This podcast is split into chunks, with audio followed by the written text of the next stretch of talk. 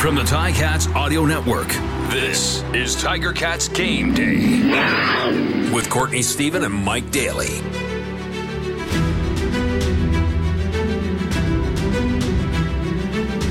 Welcome to Tiger Cats Game Day presented by Tiffany Gate Fresh Gourmet on the Ticats Audio Network. My name is Courtney Stephen and this is the final week of action in the regular season for the Hamilton Tiger Cats who are in Montreal taking on the Alouettes in this very special, some would say unconsequential game, but me and Mike Daly are here to break it all down for you. And Mike, the Ticats eight and nine on the season, looking to go 500. Montreal 10 and 7 on the season. The playoff picture is already set. We know that next week Hamilton will be traveling to Montreal for the rubber match, but really for the one that is win or go home. How does this last regular season game play into that bigger picture? Yeah, it's it's tough, right? Because I think about this as you know when we had these as players, and you're just kind of like, oh, why can't we just kind of wash this game and and move on to next week and just go with that, right? But in the Ticat situation here, being able to get Bo Levi Mitchell a couple more reps so that we can kind of see what he's going to be doing come playoffs get a few guys some rest, right? Which I'd imagine what they're doing with, you know, a guy like Matt Shiltz and Richard Leonard in this type of game, right? It's almost kind of like this. We had talked about it before, the little preseason, but now you're creating this mini bye, giving some guys some rest and at least getting them some sort of live bullets before that you got to uh, before you have to go into that playoff game against Montreal. The biggest thing that I'm interested for though is how the coordinators and the play callers are going to go about this game. I think that's going to be one of the bigger storylines is because football coaches, what they are is they, you know, they have all their secrets, their big book of secrets, right? Some call it the playbook. Some have a little other book of secrets that they want to divulge only when it's, you know, absolutely necessary in the playoffs. So they don't want to give away too much for the game next week. But you also want to throw out some smoke and mirrors in this game as well give the opposing coaches something to prep for. So I'm thinking, you know, on defense, maybe Mark Washington created some unique blitz that he's going to run this game so that now Montreal has to waste time next week in their prep week to now drop this blitz, have it run again, and Mark just laughing, essentially saying, no, we'll never run this again. We're just running for this week. So that's where my interest in this game lies. Um, you know, obviously, besides the placing of where these teams, it doesn't matter at all but how they're going to play that little cat and mouse game with this game when it means more the next week. And that's a great point talking about the preparation of the play preparation for the playoff game through this game. So you're going to see a little bit about what this team has up their sleeve, but they're going to hold back a lot of their their cards that they want to play when the chips are down. So it's more so a, a tune up, if you will. And there's a lot of names on the depth chart that either were more rotational guys getting a bigger role today, or there are people who weren't even on the depth chart at all who are finally getting a little bit of time in the sun. So we'll we'll dive into that just a little bit so we can talk about who we can expect to see from the black and gold this afternoon, this evening. Um, so in the defensive backfield, I think you talked about Richard Leonard probably let's say trying to get back to 100%. He was banged up earlier in the season, uh, missed a couple of games, but he's not in the lineup. We have Vereen, Lawson, Katsantonis, George Jr., and Sunderland. Now, Sunderland and George Jr. have been playing together in that boundary for the last few weeks, and they've been coming together quite nicely. I actually think that that's a combination that, you know, we, we actually like. We'd love to see more of it. And action, live action in a game is only going to help them come together. The Ticats only dress six defensive backs if you don't count the Sam linebacker. You count the Sam, then they've dressed in eight. So there's not going to be a lot of rotation for these guys. They're going to be in the game getting the reps. Um, behind Stavros Katsantonis, you've got uh, Dearborn stepping in, and he's probably a guy who's going to contribute on special teams alongside the likes of uh, Carthel Flowers Lloyd and Pavi and Sopik and those guys. But more or less, this is the same defense with a new corner at the field spot, uh, relatively newer corner in uh, Lawson, defensive back, I should say, at that field half spot. And then just the D line, it's like the guys who were the second line or the guys who are rotating off the bench, they're up starting. So you got Jamal Davis, you got Hewitt, Ted Laurent back in action, and of course Ja'Gared Davis on the other end. So a very familiar defense across the board with a couple of changes. Is there anything on that defense that stands out to you? Yeah, you said it kind of perfectly where it's, you know, there's not too much you can do at this point anyway, right? You only have a certain amount of guys on the roster. The salary cap plays into this a little bit as well. But you're going to still want to get your starters, the guys that are going to be playing next week, some reps, especially coming off the bye week, right? Like two weeks without football and any live bullets is that's a long time. Enough to lose, you know, little technical things, where to put your hands, how to break out of, you know, off one foot, whatever it might be right? So it is good to get those guys in there and get some action. Um, I'm really looking forward to seeing how this D line uh, pans out. Jamal Davis has been doing awesome, not only on defense, but you see him showing up all over the place on special teams. And Ted Laurent being back, getting him some reps in, it's he's huge, especially coming up against this Montreal team. You know, and we'll talk about next week a little bit because that's what matters. But to get Ted rolling enough to be able to stop the run, which is how Montreal wants to attack on offense, is running the ball as much as possible. Ted's the best in the league at doing that. So get him some reps. I really am excited to see how this uh, this D line plays this game. And and talking about running the ball on the other side for the Ticats, that offensive line, man, they've really put some some together as of late. You know, I feel like since the addition of Jordan Murray, I know it takes all five guys to get it done, but he's really stepped into a spot that had some ups and downs with Joel Figueroa battling injuries throughout the year. He came in at that left tackle, Jordan Murray, and really shored that up, playing next to Revenberg, Beard, Woodmansey, arguably one of the most improved players on this entire team, and then Tyrone Riley on the other side. They're also going to have, uh, at the backup guards, they're going to have uh, Black and Van Zyl. So the youngest of the bunch and the oldest of the bunch ready to come off the bench when needed. So that's a great rotation right there. I would expect to see a guy like uh, Brandon Revenberger, maybe one of these other guys who, you know, they get in a lot of mileage. They get a lot of mileage throughout the year. If there's an opportunity for them to come out of the game later in the game, I would expect to see Black step in and get some reps because in the playoffs, you would want him to be game ready and there's there's really no comparing what you do in practice with what happens when it's live action in the stadium with the full crowd. And I think Black needs to get as many of those reps as he can. So that's the offensive line. But if you were the offensive coordinator, would you be thinking about development at this point of the season, or is it more so keep them in there and protect whoever's at the quarterback position? Yeah, this is going to sound bad, but I think if Bo Levi Mitchell's in there, you keep them in there and protect that quarterback, right? But you also need to work on that development because you said it perfectly, Court. Like, an injury can happen at any time, right? Any anywhere, nobody's uh, you know free of injuries and and can't get injured in a football game. So the O line they have to be ready, and if it's going to be Van Zyl who can back up on multiple positions, right? If it's going to be Dane Black uh, who can go in there for the guards as well you got to get them as many live reps because the way practices are in the CFL, you can't really tell. You can tell a little bit how well people are doing, how much they're developing, but once they're in the game, it's a completely different situation, right? So the only way to get experience for that is to be playing in a game. So guys like Dane Black and I mean Van Zyl's play enough games. I don't think he needs to go in there to get a couple of game reps, but especially a guy like Dane Black needs to get in there just in case something were to happen, knock on wood, of course, to this O line, he can step in and be able to help out. Well, talking about helping out, you've got a great receiver corps there. Now, the league's leading receiver, Tim White, will not be suited up for this one. And I think he earned a little bit of time to put his feet up. He's been running all over the place with over 1,260 yards this season. But you still got a lot of the familiar names. You got Terry Godwin, you got Kiondré Smith, Omar Bayless.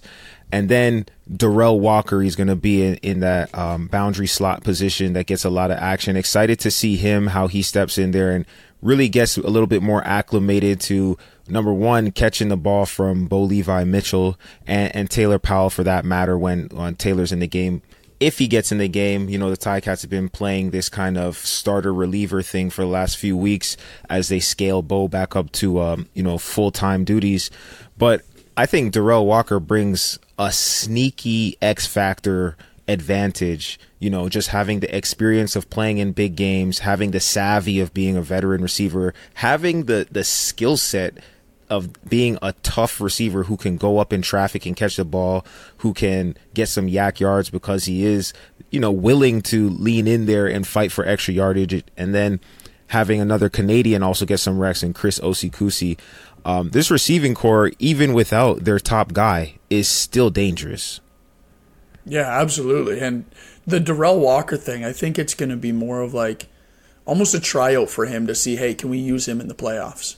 Right? How is he fitting in with this offense? Is he able to come in and be that backup spot? Exactly how we talked about Dane Black. Is he able to come in and be that backup spot for a bunch of different receivers over here? Darrell Walker, he's one of those type of guys where he's not a Tim White, not a lot of people are, but He's that long strider. He can open up. He's fast on his top end speed, and he's a big body, right? So he's going over in the middle on digs, stuff like that. He's a he's an easy target to hit, right? He's got long arms, he can catch it. He's not one of these short, quick guys, kind of like a Terry Godwin that'll make a ton of people miss, but he knows where to be, knows how to get open. So I think it's kind of like a tryout for him these past two weeks, where it's like, okay, are we going to use him in the playoffs? Is he going to be that backup, or do we have to look somewhere else for that?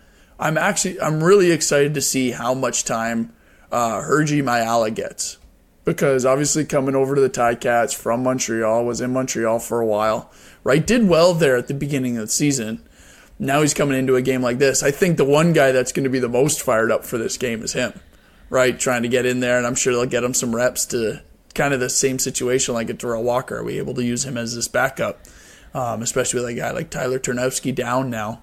Um, is he able to come in and, and make some plays? And yeah, like I said, I think he'll be probably the most fired up for this game. He's the one, you know, sitting at home this morning, just getting ready, probably, you know, chewing on some rocks, getting all excited for this game and firing himself up. You know who's probably chewing on some rocks too? Uh, Jamal Davis, because he was in a similar situation, maybe even a little bit more uh, sudden mm-hmm. with the, you know, gets released, gets picked up, and gets the opportunity to get back in there. So I'm excited to see those two guys because I actually think like you're correct in that Hergy can get in the game and contribute right away. Um, he's a guy who uh, he's made big catches from his time in Montreal, his time in Calgary. He's he's no rookie, so you can plug and play him a little bit. It will be great to see him get in there. I would also want him see see him do the little things. Like, is he going to block relentlessly? Is he going to fight downfield? Is he going to run off the defensive backs on the screen? Because those are the little things that at this time of year, a receiver, a great receiver has to do in order for the offense to take that next step. And I think this offense is looking to take the next step. So partially for the whole purpose of gaining momentum, I expect them to roll with this first unit for a little while because whatever momentum you have, good or bad, you can say that you wipe the slate and whatnot after the game, but there's a slight lingering of that if you let it. And if it's positive energy, you would want that energy to linger on into the next week so you can hit the ground rolling. I know the points you scored last week can't win today's game, but there's something mentally about a team that's trending in the right direction. And I, I think there'll be no shortage of motivation to go out there and you know put on a good performance. Now, speaking of good performances, the the league had all of their Player of the Year awards. All the teams put in their nominations. So um, we've got six players from the Ticats here. Tim White nominated for most outstanding player. Simoni Lawrence out nominated from the Ticats for most outstanding defensive player. Stavros Katsantonis for most outstanding Canadian, Brandon Revenberg for most outstanding offensive lineman, Tyreek McAllister for most outstanding special teams player, Taylor Powell for most outstanding rookie, and I'm going to add another nomination for most outstanding football name for Tayon Fleet Davis, who will be starting at running back. Because I'm gonna tell you, if you're a running back and your name is Fleet Davis, I expect you to have all the moves. Yeah, you better be running away from everybody. And it's it's what a wild you know when you see the depth chart come out and you know you know he's on the roster stuff like that, and all of a sudden now he's starting. it kind of takes you back for a sec, right? It's like, whoa, okay, what's going on here? Because obviously they're doing a little bit of rest with James Butler as he deserves, right?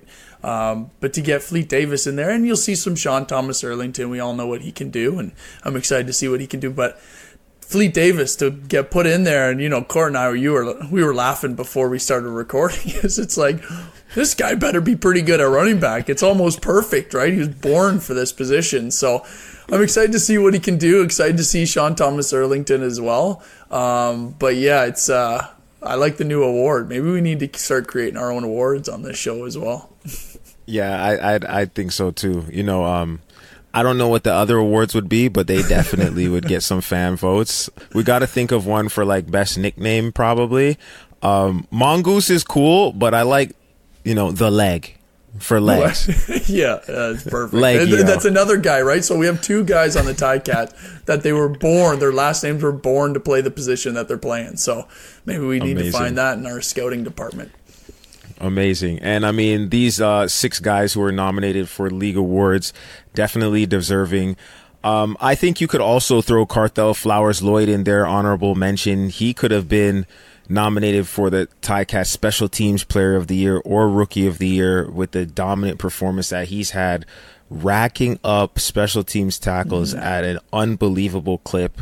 So, um, though his name is not on the list, Carthel, we see you. We appreciate the the yeoman's duty that you've served uh, that's not that's not going to be soon forgotten and that amount of tackles is not going to be soon surpassed mm-hmm. i don't think either no and another guy too is uh, jameer thurman right between simoni and jameer thurman like both of those guys have had outstanding seasons so that's that's the thing about these individual awards, right? It's so hard to pick, and you know, I, would imagine Coach O said it the exact same way he said it to you and I, Court, where it's yes, the individual awards are nice, but guess what? If you don't win the Grey Cup with those individual awards, only you remember them, you know, 10 years from now. If you win that Grey Cup and those individual awards, then that's when it really means something. So I think that was probably the messaging internally, but it is always nice to recognize, you know, the guys that are doing really, really well. Yeah. So thinking of this game and thinking of where we're heading, where the where all eyes are focused. I know Coach O, you want to focus on this game, and we're not looking past it to the next opponent. But guess what?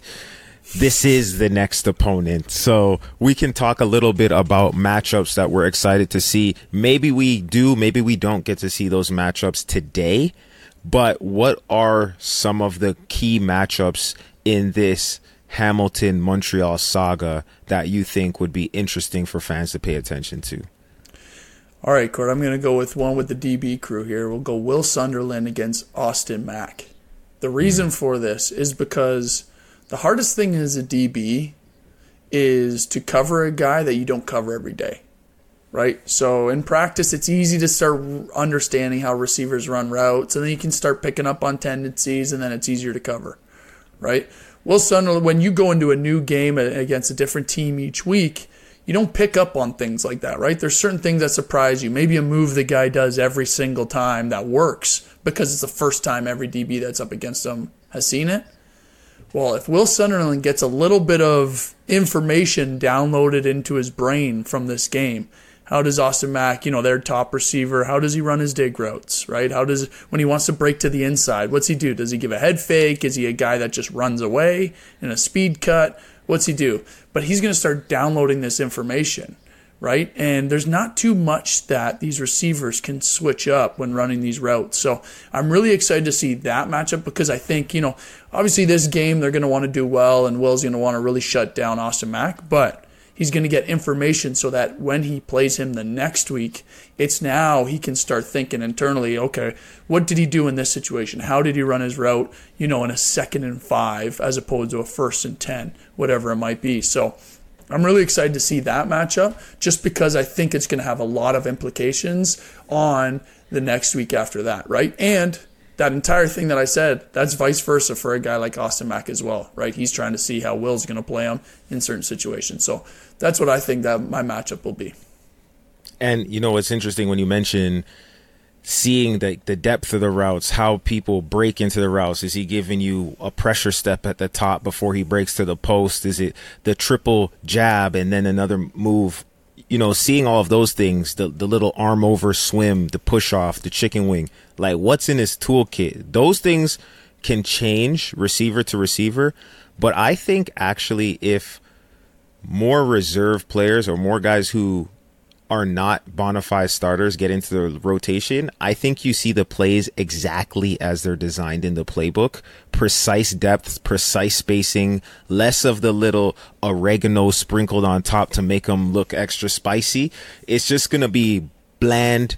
Hey, coach, I know exactly what I'm doing. Please put me in the game more often type of performances. And I think that could actually help a guy like Stavros or or Sunderland or George or whoever ends up being back there just see the routes develop a little bit more. It's almost as if getting a dry run before they add all the gravy and the sauces on top of the main course. So I think that'll be an interesting part of this game to see if they, you know, take some of their base plays away because you're going to run your base plays maybe, you know, 10 times a game and then you sprinkle in the exotics. They're good. They're not, if they run 32, you know, dig under that's going to be in the playbook and they're going to run that six times a game, right? So I'm I'm interested to see what happens when the reserve players get in. But my matchup is is on the other side of the ball. I want to see Marc Antoine Dequoy versus Bo Levi Mitchell because Dequoy is a baller. Mm-hmm. That guy f- finds the ball, and the crazy thing is when he gets the ball, he he makes a big play with it too. So um, he's got speed. He's not afraid to stick his nose in there, and he can cause issues. This is a very opportunistic defense, and he's one of the spark plugs of this defense. So you know, Bo Levi has that kind of live by the big play, die by the big play type of thing going on. Um, he did have a pick six in a recent game. Now I, know as a the Ticats Audio Network, we want to kind of flush that and pretend that didn't happen, but one of those type plays could be the plays that swings the momentum of a game. And if it were to happen, it'd probably be Dequoy on the other end of it. So if Bo can move him with his eyes, if he can get him out of the middle of the field or identify when he's blitzing and then, you know, allow the hot route to replace the blitzer and, and find that open man, that would be a key to the Ticats being successful against this Montreal defense, which is stingy. They're tough. Mm-hmm. So looking forward to that. Yeah, absolutely, and that, that's the the exact same thing as well, right? Is you know, in terms of the coordinators and downloading that information, is how much of it you do have your base plays that you've drawn up from day one, right? These coordinators, uh, they have the plays that they like that work. They have the plays that they kind of like in certain situations. Um, how much of those do you see? Right in this game? How much of those do you want to show so that the players on the other side of the field can be like, oh yeah, we've seen this before last week, and now I'm able to make a play on this, right? So that'll be the other angle of that, especially when you start talking about the quarterback free safety battle, is because the er, the plays in front of both of them. It'll be very interesting to see how much of that they bring out, and I think you're absolutely right. It's going to be as bland as possible, and then you just you sauce it up for the next week and see what ends up happening. Yeah, well, that that's what we're gonna see today. You know, at at 4 p.m. Eastern at Percival Molson Stadium in Montreal, it's gonna be the boys in black and gold versus the Montreal Alouettes, and I'm excited. You know, it's it's a great opportunity anytime there's an opportunity to play football. So you know, I'll be watching. But if you're if you're looking at us on YouTube right now, you might notice I got a different hat on. This is not a Hamilton Tiger Cats hat. This is a Forge FC hat. They're also playing in a championship game today, so we got to send a shout out to Forge FC, who's kicking off at 6 p.m. Eastern at Tim Hortons Field. We've got the entire Tiger Town behind you as well. So for Tiger Cats Game Day presented by Tiffany Gate Fresh Gourmet on the Tiger Ticats Audio Network. For Mike Daly, my name is Courtney Stephen. And until next week, we hope you have a great game day. It's game day and you're ready. So are we. Let us know your thoughts. Email us at gameday at ticats.ca. Courtney Stephen and Mike Daly are here every game day with their insights into today's game. Subscribe to the Ticats Audio Network on Spotify or wherever you get your podcasts.